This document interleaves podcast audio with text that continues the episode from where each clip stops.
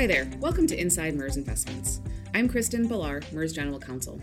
I manage all of MERS legal and compliance matters. I'm here today with Jeb Burns, the Chief Investment Officer, who leads MERS investment team in managing over fifteen billion dollars of assets for pension and other financial accounts. Good to chat with you again, Jeb, and welcome to our listeners. Our focus today is going to be on market volatility and the position MERS investments are in as the global economy grapples with a lot of changes and uncertainty. Uh, that gives us a lot to cover, and we've got some questions lined up that I'd like to dive right into. Uh, but first, let me just say, I was talking to a friend who works in the financial markets recently, and I asked him how things were going. Uh, he said, well, I'm sleeping like a baby these days. Yeah, I go to bed every night, sleep about two hours, and then wake up crying for about two hours. Kristen, thank you uh, so much for that nice lead-in. I think that reflects quite well how we're all feeling. You know, market volatility is definitely back, and uh, I think your friend's right. It's these are these are difficult times to be managing a portfolio, but at the end of the day, that's that's why we're paid. That's why we have the the governance structure that we have in place, because we know these things are going to happen. And um, and I really do think it is, it's a time to look at your portfolio and assess what's working, what's not, and it really is an opportunity to add new things to the portfolio that uh, you know will meet our you know members' needs going forward. Well, great. Well, let's then start with the MERS picture then. Um, how about you walk us through MERS's investment por- performance so far through this second quarter of the year?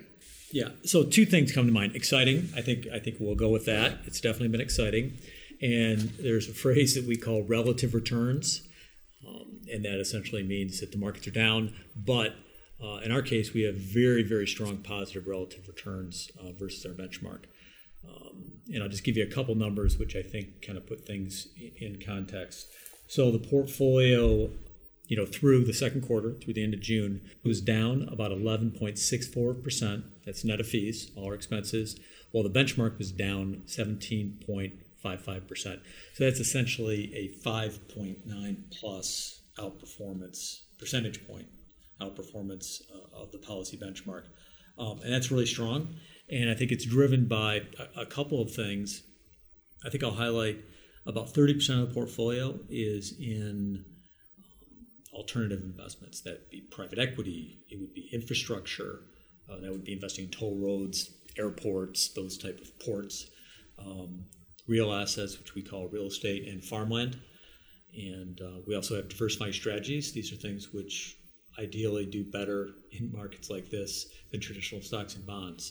And that thirty percent is essentially positive. All parts of it are positive, as opposed to when you look at stocks and bonds, uh, globally, the average you know, fixed income index is down ten percent. We're down less than that, closer to six.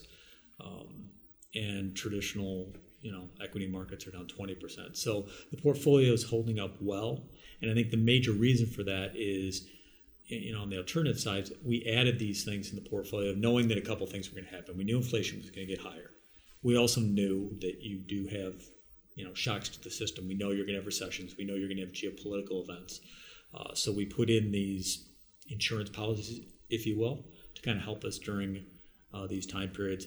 And then, you know, we managed the portfolio, um, again, the traditional part, the stocks and bonds, with an eye towards that there would be some kind of shock coming because valuations were so high.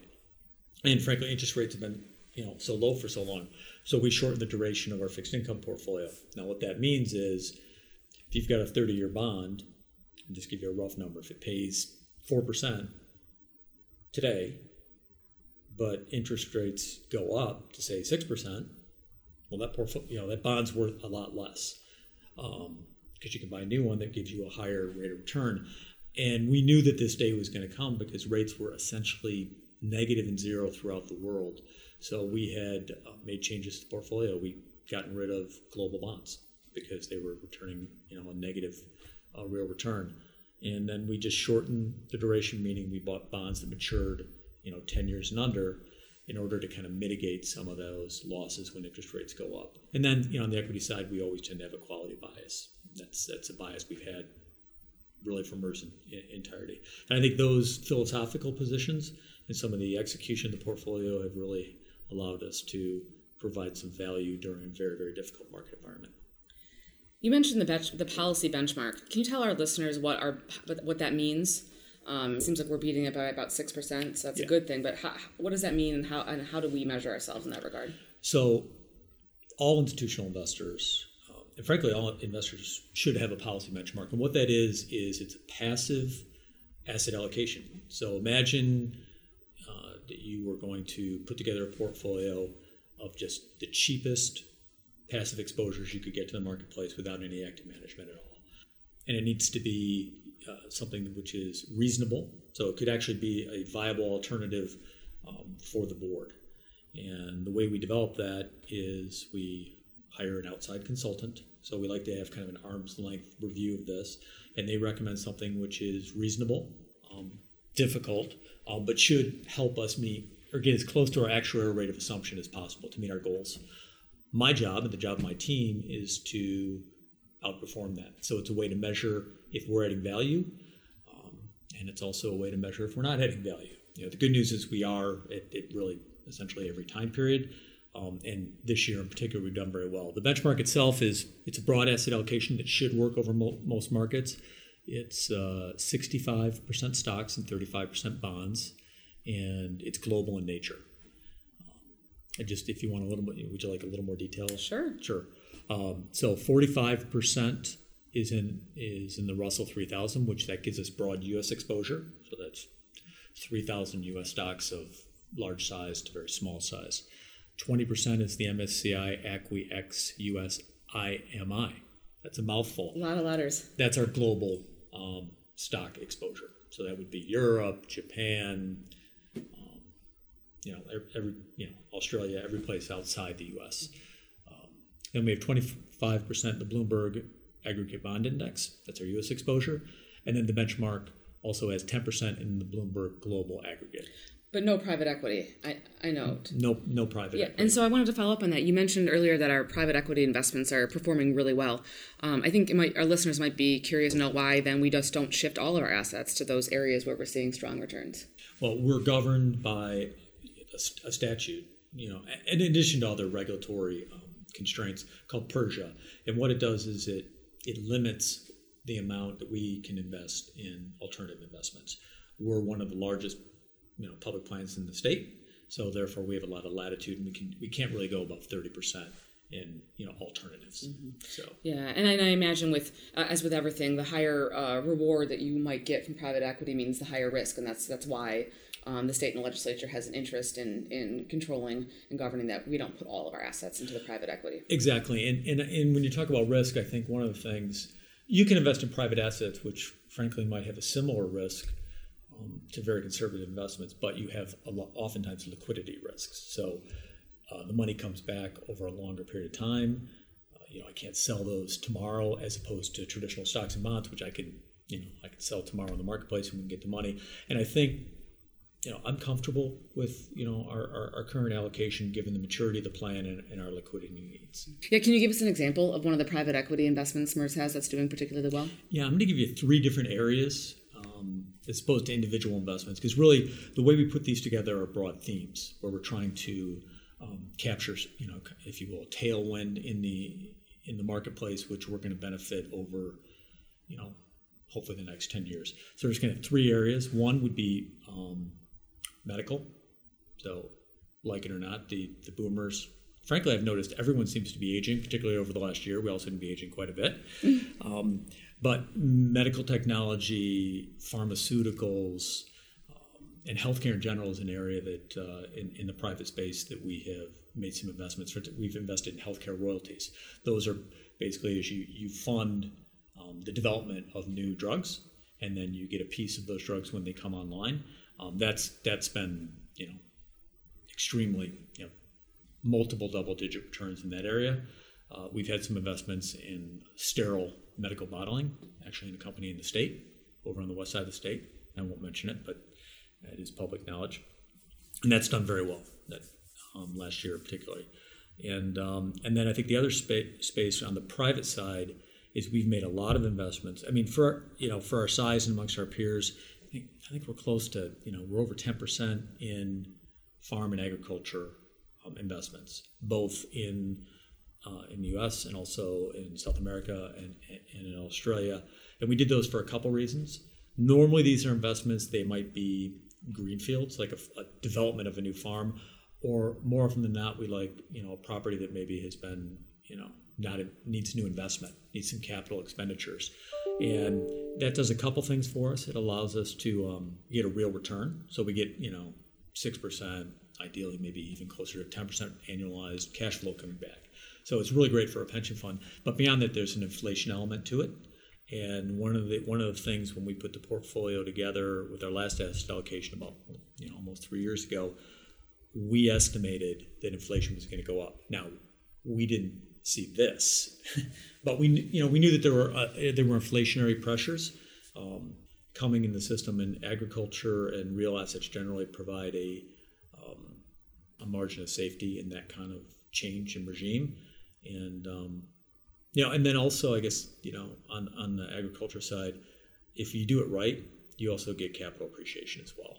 So uh, so those are kind of three areas we've tried to put money to work, and we've had value. I guess one other thing is uh, we've invested in the electric electrification of the um, auto space.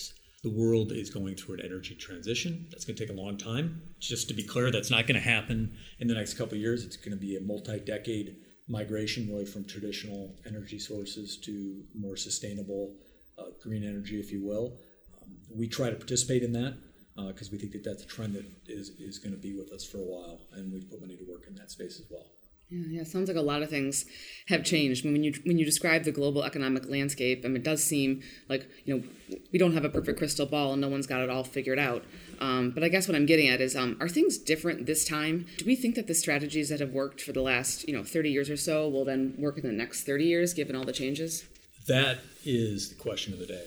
And that it, I'd love to say that's a good question, Kristen, but that's actually a really hard question, and I kind of wish you hadn't answered it or asked it. But um, Uh, but seriously, I think one thing that I, I passionately believe is that, you know, a, a, a modicum of diversification, I think, serves investors well. I think it always has. Um, overly concentrating a portfolio in one asset class, as, you know, in, in one stock is, is unwise. So I think that's going to continue. I think that if you if you look at it, you know, the stock market will, you know, may go through a difficult period for sure.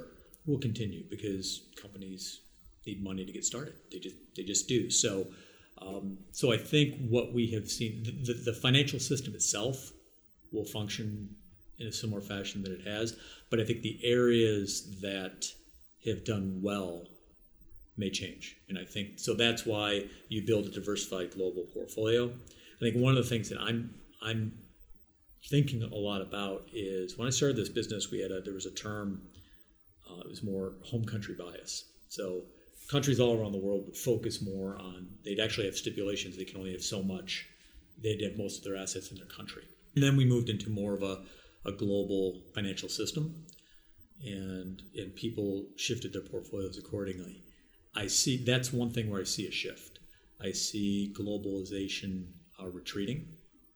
Now, that doesn't mean we're going to trade with each other all around the world. That's going to happen, but it's going to be harder. It's going to be more expensive, particularly as, you know, for the last seventy years, the U S essentially put a security umbrella, you know, around the oceans. You know, tra- you know trade was safe and, rel- and cheap and relatively easy. Um, I think you're going to see spheres, um, different spheres, different regions develop around the globe where countries are kind of securing their supply chains. We'll do the same. So I think picking certain spots as opposed to a broad global basket is going to probably be a way that I think you can add some value going forward. So as your team looks, you know, into your crystal ball for both the short term and long term, what are the, some of the key factors that you'll be watching? So a few moments ago, I talked a little bit about, you know, deglobalization, if you will. So one, one of the things that we're looking at is, you know, there's two terms. It's like onshoring and reshoring. And simply what COVID, you know, because we can't go, we can't do a podcast without talking about COVID, for sure. But COVID taught us that you're, you know, that just-in-time delivery is great until it doesn't work anymore. And so businesses, governments, and frankly, human beings, we all learned that you got to have a backup.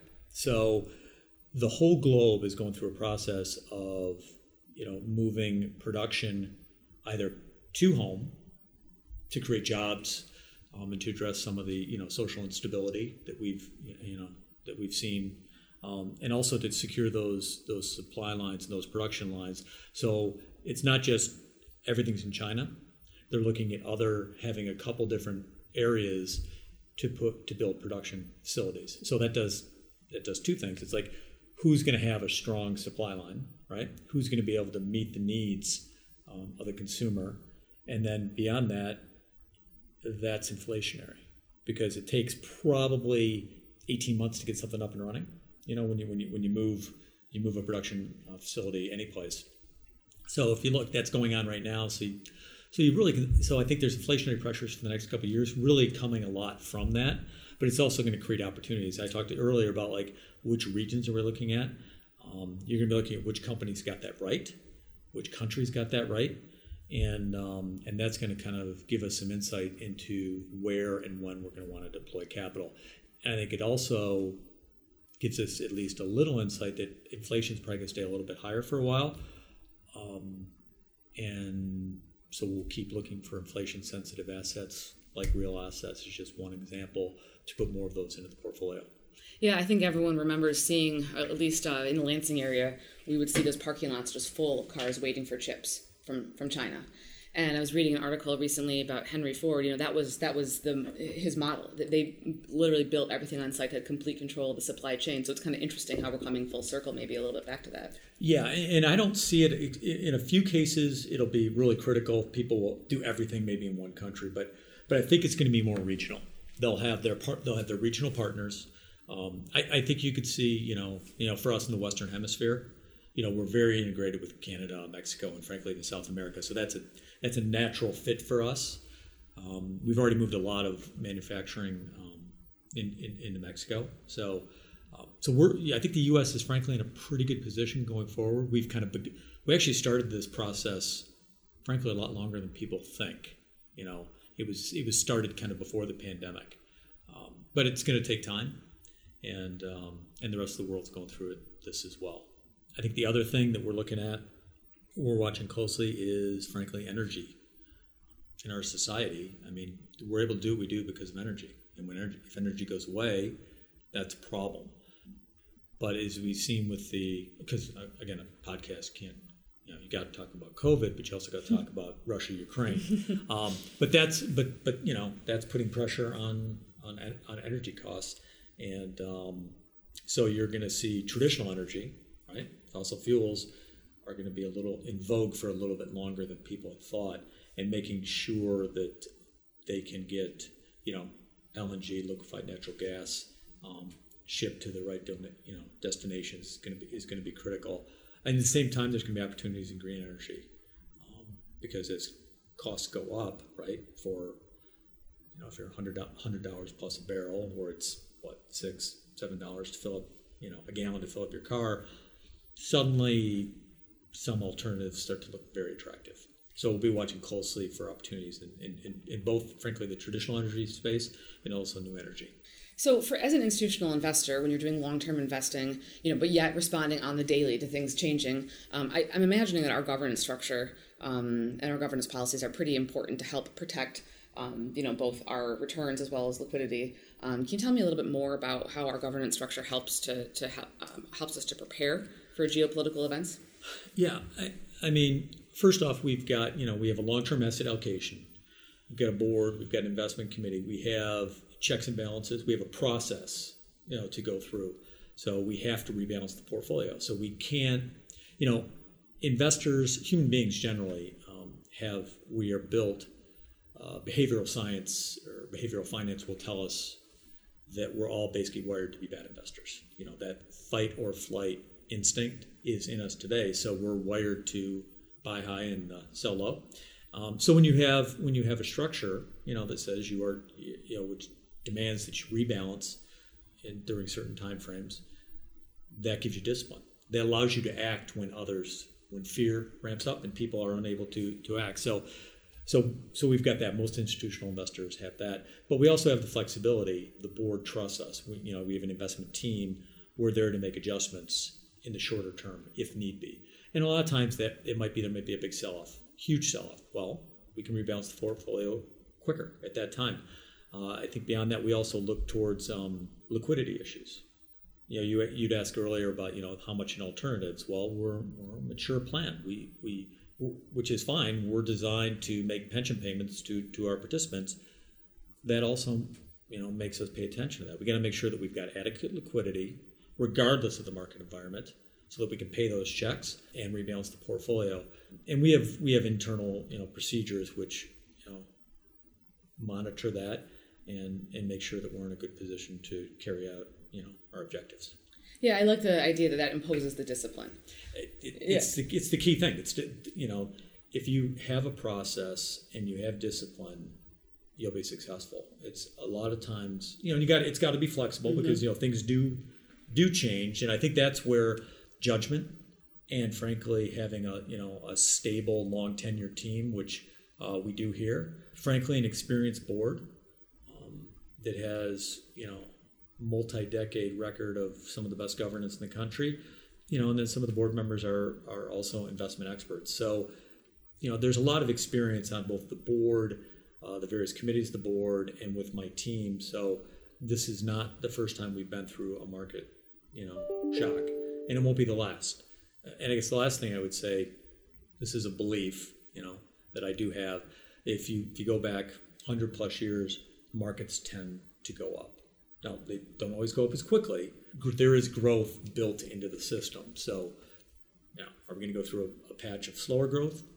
Possibly, you know, but, you know, the trajectory tends to be to be upward. And also, we have to, we tend to have enough diversification in the portfolio, and we also tend to look out a little bit in the future. We'll, we'll make adjustments in order to, to meet the needs of, of the plan. Well, I'm glad to hear a little bit of optimism in in an otherwise challenging time. Is there anything else that you want to leave us with today? Um, these type of moments are a really good time as a professional to look at the portfolio, because it's going to be pretty obvious what's, you know, what's working, you know, um, what are areas where you want to make some changes, and then, frankly, there's going to be opportunities. And so we're doing we're going about that work right now. It's intense, but I'm confident that with the team I have and the support of the board that, you know, we're, we're going to be successful. I think other things come, coming in the future. So at our annual conference, um, we're going to have Louis Gaff. He's um, an economist with GavKal. We've known Louis for a, a couple decades now. He and his team, they have research professionals all around the world, and um, and he's going to speak at the annual conference. And I think I think our membership is going to find it very interesting. I'm, I'm really looking forward to, to bringing him to the annual Yeah. conference. Yeah, no, I'll look forward to that. And that's September twenty-fifth and twenty-sixth in uh, Traverse City. Yeah. So before we wrap up, I just wanted to share with our listeners that we, we can find more resources on the market volatility we discussed at mers of mich dot com. Uh, there's a market volatility banner right there on the homepage. And there you can find some things like a cool chart that shows stock market highs and lows over time. Um, as you mentioned, they ch- tend to go up, but it highlights where the market has taken downward plunges in response to events throughout history, and what has happened um, following each low point. And again, spoiler alert, it has climbed back to record highs each time. Um, we also have on there a periodic table of investments, making me feel like I'm back in, in, in chemistry class, showing highest and lowest performing classes of stocks uh, over the past twenty years. Um, I think it really drives home the value of diversifying the portfolio, because it's very hard to predict exactly where the biggest gains and losses are apt to fall from year to year. And then finally, there are also some, some great videos, articles, and explanations that help us understand some investment concepts and apply some strategies, um, you know, to meet both MERS goals um, and individual goals while, you know, planning for the future. So thanks so much, Jeb. Thanks, Kristen. Talk to you next quarter. Can't wait. Look for another episode of Inside MERS Investments next quarter for continued great discussion on MERS investment performance and strategy.